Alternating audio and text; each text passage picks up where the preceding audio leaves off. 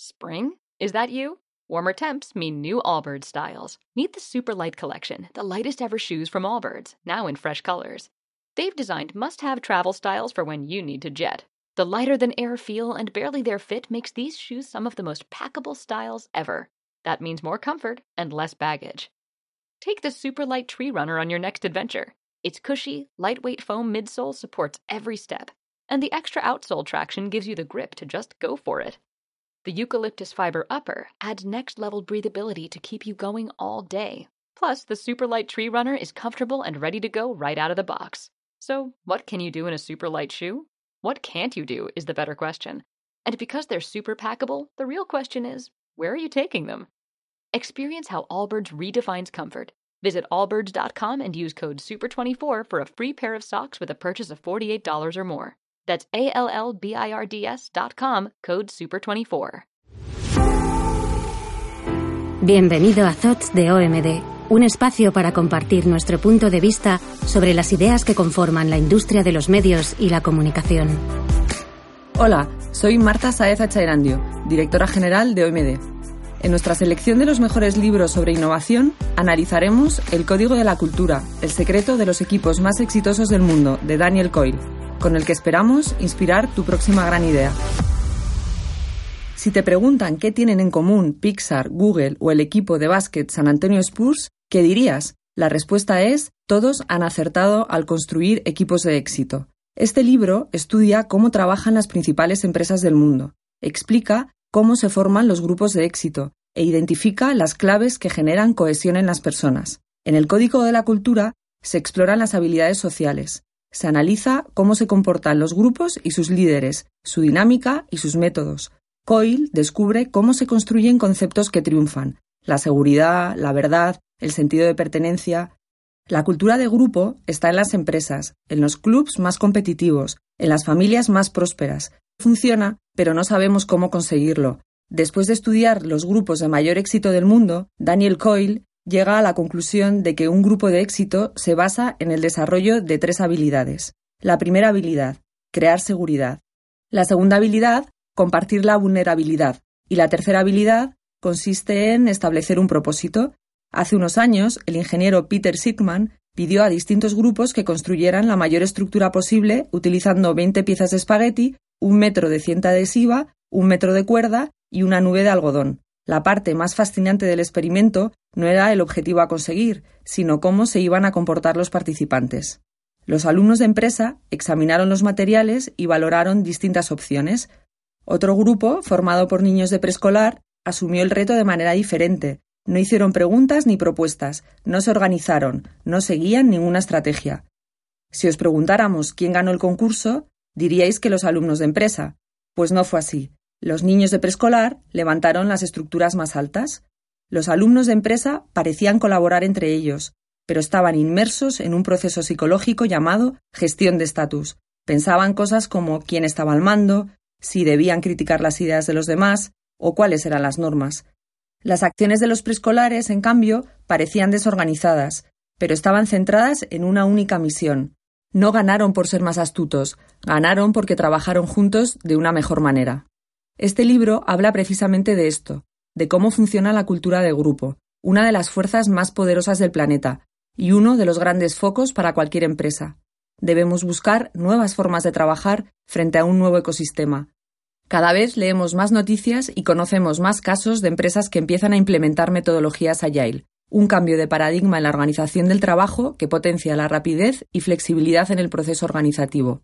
Para nosotros, en OMD, esto es fundamental, el papel de las agencias cambia. Nuestro propósito es poder ayudar a nuestros clientes a tomar mejores decisiones más rápido, para que puedan llegar más lejos, crecer más y tomar riesgos más inteligentes, creando conexiones más valiosas y mejores experiencias entre marcas y consumidores. Una manera de conseguirlo es creando relaciones de valor a nivel interno y con nuestros clientes. Es algo en lo que trabajamos cada día, de no ser así, no podríamos tomar estas decisiones en nombre de nuestros clientes y con la agilidad que demanda el mercado actual. Para hablarnos de la primera habilidad, crear seguridad, el autor nos cuenta el experimento de la manzana podrida. Se pidió a varios grupos que construyeran un plan de marketing para una startup. Paralelamente, contrataron a un actor, Nick, para que boicoteara los grupos. Nick interpretó tres papeles, el idiota, el vago y el sedante. Su comportamiento logró reducir entre un 30 y un 40% las capacidades del grupo. El experimento sorprende porque solemos pensar que el comportamiento de un grupo depende de sus capacidades medibles, no de pequeñas conductas que son las que crean la diferencia. Además, no consideramos la seguridad como algo importante, pero sí lo es. La cuestión es, ¿de dónde viene la seguridad? ¿Cómo se construye?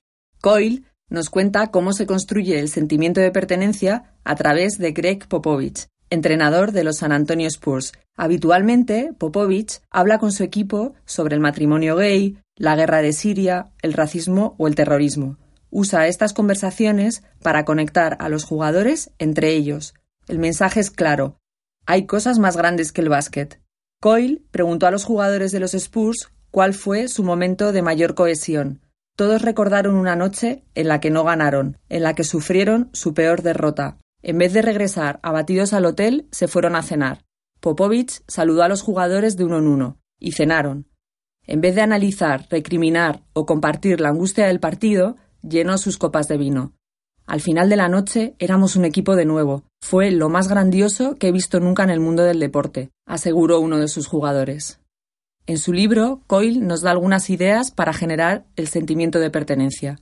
Escucha, así mostramos que estamos en sincronía con la otra persona. Dar las gracias. Al final de cada temporada, Popovich decía a su equipo, Gracias por dejarme ser vuestro entrenador. Anima a los demás a participar. Si hay un interés real por saber la opinión y contar con la ayuda de los demás, se producen respuestas y aumenta la seguridad. Acepta las críticas. Sé meticuloso al fichar a tu equipo. Crea espacios seguros y confortables. Hace unos años, los empleados de The Bank of America estaban agotados.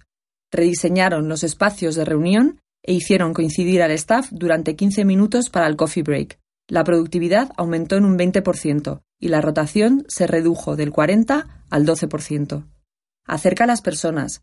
La cercanía conecta y crea una conexión eficiente. Haz que todo el mundo tenga voz. Algunos lo hacen a través de reuniones. Pixar los llama dailies, mañanas en las que todos pueden aportar ideas. Recoge la basura. Ray Kroc, fundador de McDonald's, recogía la basura, vasos o envoltorios. Es una conducta que Coyle llama la unidad muscular, una actitud dispuesta a servir a los demás. Incorpora la diversión. La risa es una señal de seguridad y conexión. La sociedad necesita cohesión porque dependemos unos de los otros. Necesitamos señales y formar parte de un grupo. Crear seguridad y sentimiento de pertenencia dentro de tu compañía hoy en día es vital. Y de la misma manera, crear este sentimiento con los consumidores también lo es, porque genera una profunda lealtad a la marca y oportunidades comerciales. La sociedad actual tiene una crisis de credibilidad y pertenencia, y las marcas tendrán un papel fundamental en el vacío creado por el aislamiento social. Es necesario pensar más allá de clientes o seguidores. La próxima frontera para las grandes marcas es formar parte de la cultura para crear una conexión más real y profunda entre las personas. Para hablarnos de la segunda habilidad, mostrar la vulnerabilidad, el autor habla del vuelo 232 de United Airlines que en 1989 partió de Denver a Chicago con 296 pasajeros a bordo. Todo iba de maravilla, pero se produjo una explosión en la cola que eliminó la posibilidad de controlar la aeronave. El piloto y la tripulación intentaron controlar aquel DC-10. Tras el accidente se analizaron las conversaciones. La conversación seguía un patrón básico, pero fueron capaces de comunicarse con la tripulación, las azafatas, los pasajeros, la torre de control y los servicios de emergencia, y lograron aterrizar el avión. Aquello se consideró un milagro, y fue posible no por la inteligencia individual del piloto, Preguntas como ¿alguna idea? o respuestas como dime qué necesitas pueden activar la capacidad de ejecución de un grupo. El capitán realizó una gestión magistral de los recursos de la tripulación. Fue un ejemplo de trabajo en equipo. El autor ha visto muchas muestras de vulnerabilidad en líderes. El mensaje es tienes un papel aquí, te necesito. Se trata de generar un único músculo. La vulnerabilidad provoca cooperación, cuando una persona se muestra vulnerable, el otro también lo hace y aumenta la cercanía y la verdad. Ahora os daremos algunas ideas que propone Coyle para compartir la vulnerabilidad. Asegúrate de que el líder se muestra vulnerable. Cuando un líder quiere saber la opinión de su equipo, la gente se siente más segura. Comunica tus expectativas. Los grupos de éxito hacen saber a las personas que necesitan ayuda con mensajes claros y directos. Transmite los mensajes negativos en persona. Ser capaces de dar mensajes negativos a la cara es una manera perfecta de manejar la tensión, evitar los malentendidos y crear un diálogo y una conexión clara. Escucha como un trampolín. Se trata de absorber lo que el otro dice, de crear momentos de descubrimiento mutuo. Al igual que sucede con las empresas, hoy en día, para que una marca sea auténtica, debe ser vulnerable, porque la vulnerabilidad genera confianza. Las marcas más relevantes son verdaderos reflejos del núcleo humano y el propósito de una organización. De la misma manera que las personas cambian, las empresas crecen, por lo que no podemos esperar que las voces de las marcas permanezcan estancadas y sean predecibles. Cuando la comunicación de una empresa está enraizada en la verdad, entonces podremos conectar de forma más auténtica. Daniel Coyle nos cuenta la tercera habilidad, establecer un propósito, con un caso real de 1975. James Burke, presidente de Johnson Johnson, pidió a 35 directivos que se reunieran con él para discutir un documento de 32 páginas llamado El Credo. El Credo dice cosas como creemos que nuestra primera responsabilidad es con médicos, con padres y madres, debemos satisfacer sus necesidades con la mayor calidad. Burke vio que a los empleados no les importaba el credo. Convocó una reunión para determinar su papel en la compañía, por considerarlo el alma de la empresa al final, se comprometieron con el credo. En septiembre de 1980, seis personas fallecieron en Chicago tras ingerir cápsulas de Tilenol que contenían cianuro. La gente se debatía entre el shock y la desconfianza. La compañía no estaba preparada para afrontar una crisis. Parecía que Tilenol había llegado a su fin. Burke creó un comité de siete personas para tomar difíciles decisiones. ¿Qué medidas legales tomar? ¿Qué decimos a la gente? ¿Qué hacemos con los productos en las tiendas? Burke y su equipo decidieron retirar 31 millones de cápsulas en todo Estados Unidos. Seis semanas más tarde, Johnson Johnson ya había diseñado envases a prueba de manipulaciones, desarrollaron programas de devoluciones, establecieron relaciones con las autoridades y los medios de comunicación, y movilizaron a 2.000 vendedores para informar a médicos y farmacéuticos sobre los próximos cambios de la empresa. El mercado de Tilenol empezó a crecer el caso Tilenol se había convertido en un caso ejemplar de manejo de crisis corporativa. Las 311 palabras del credo fueron capaces de orientar el pensamiento y la conducta de miles de empleados. Berg y su equipo actuaron como un todo. Hoy en día, las noticias disponibles las 24 horas del día y las redes sociales hacen que ninguna empresa esté libre de sufrir una crisis de marca que se produce a un ritmo más rápido que hace una década. En la mayoría de los casos, lo que diferencia a una marca que se recupera rápidamente de una crisis son sus credos, sus valores. Si una marca es fiel a su propósito y respalda sus valores con palabras y también con acciones, será capaz de gestionar la crisis de una manera más eficiente y tomará mejores decisiones sobre cómo evitarlas.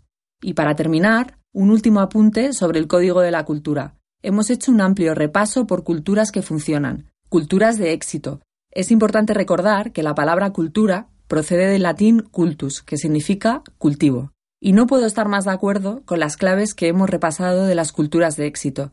Desde hace años hemos identificado a través de diferentes estudios el resurgir de los valores del polo femenino, de los que soy fiel defensora. Son lo que yo llamo las tres Cs, cuidar, compartir y conectar. Un must para mí en la gestión de equipos. Esto ha sido todo por hoy. Este podcast ha sido ofrecido por Thoughts de OMD. Gracias por escucharnos y no olvides suscribirte.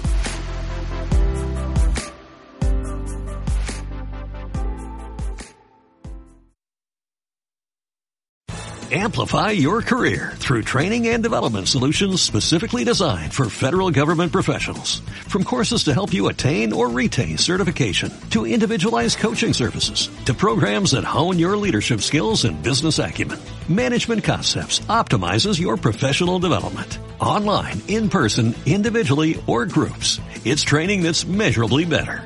Learn more at managementconcepts.com. That's managementconcepts.com.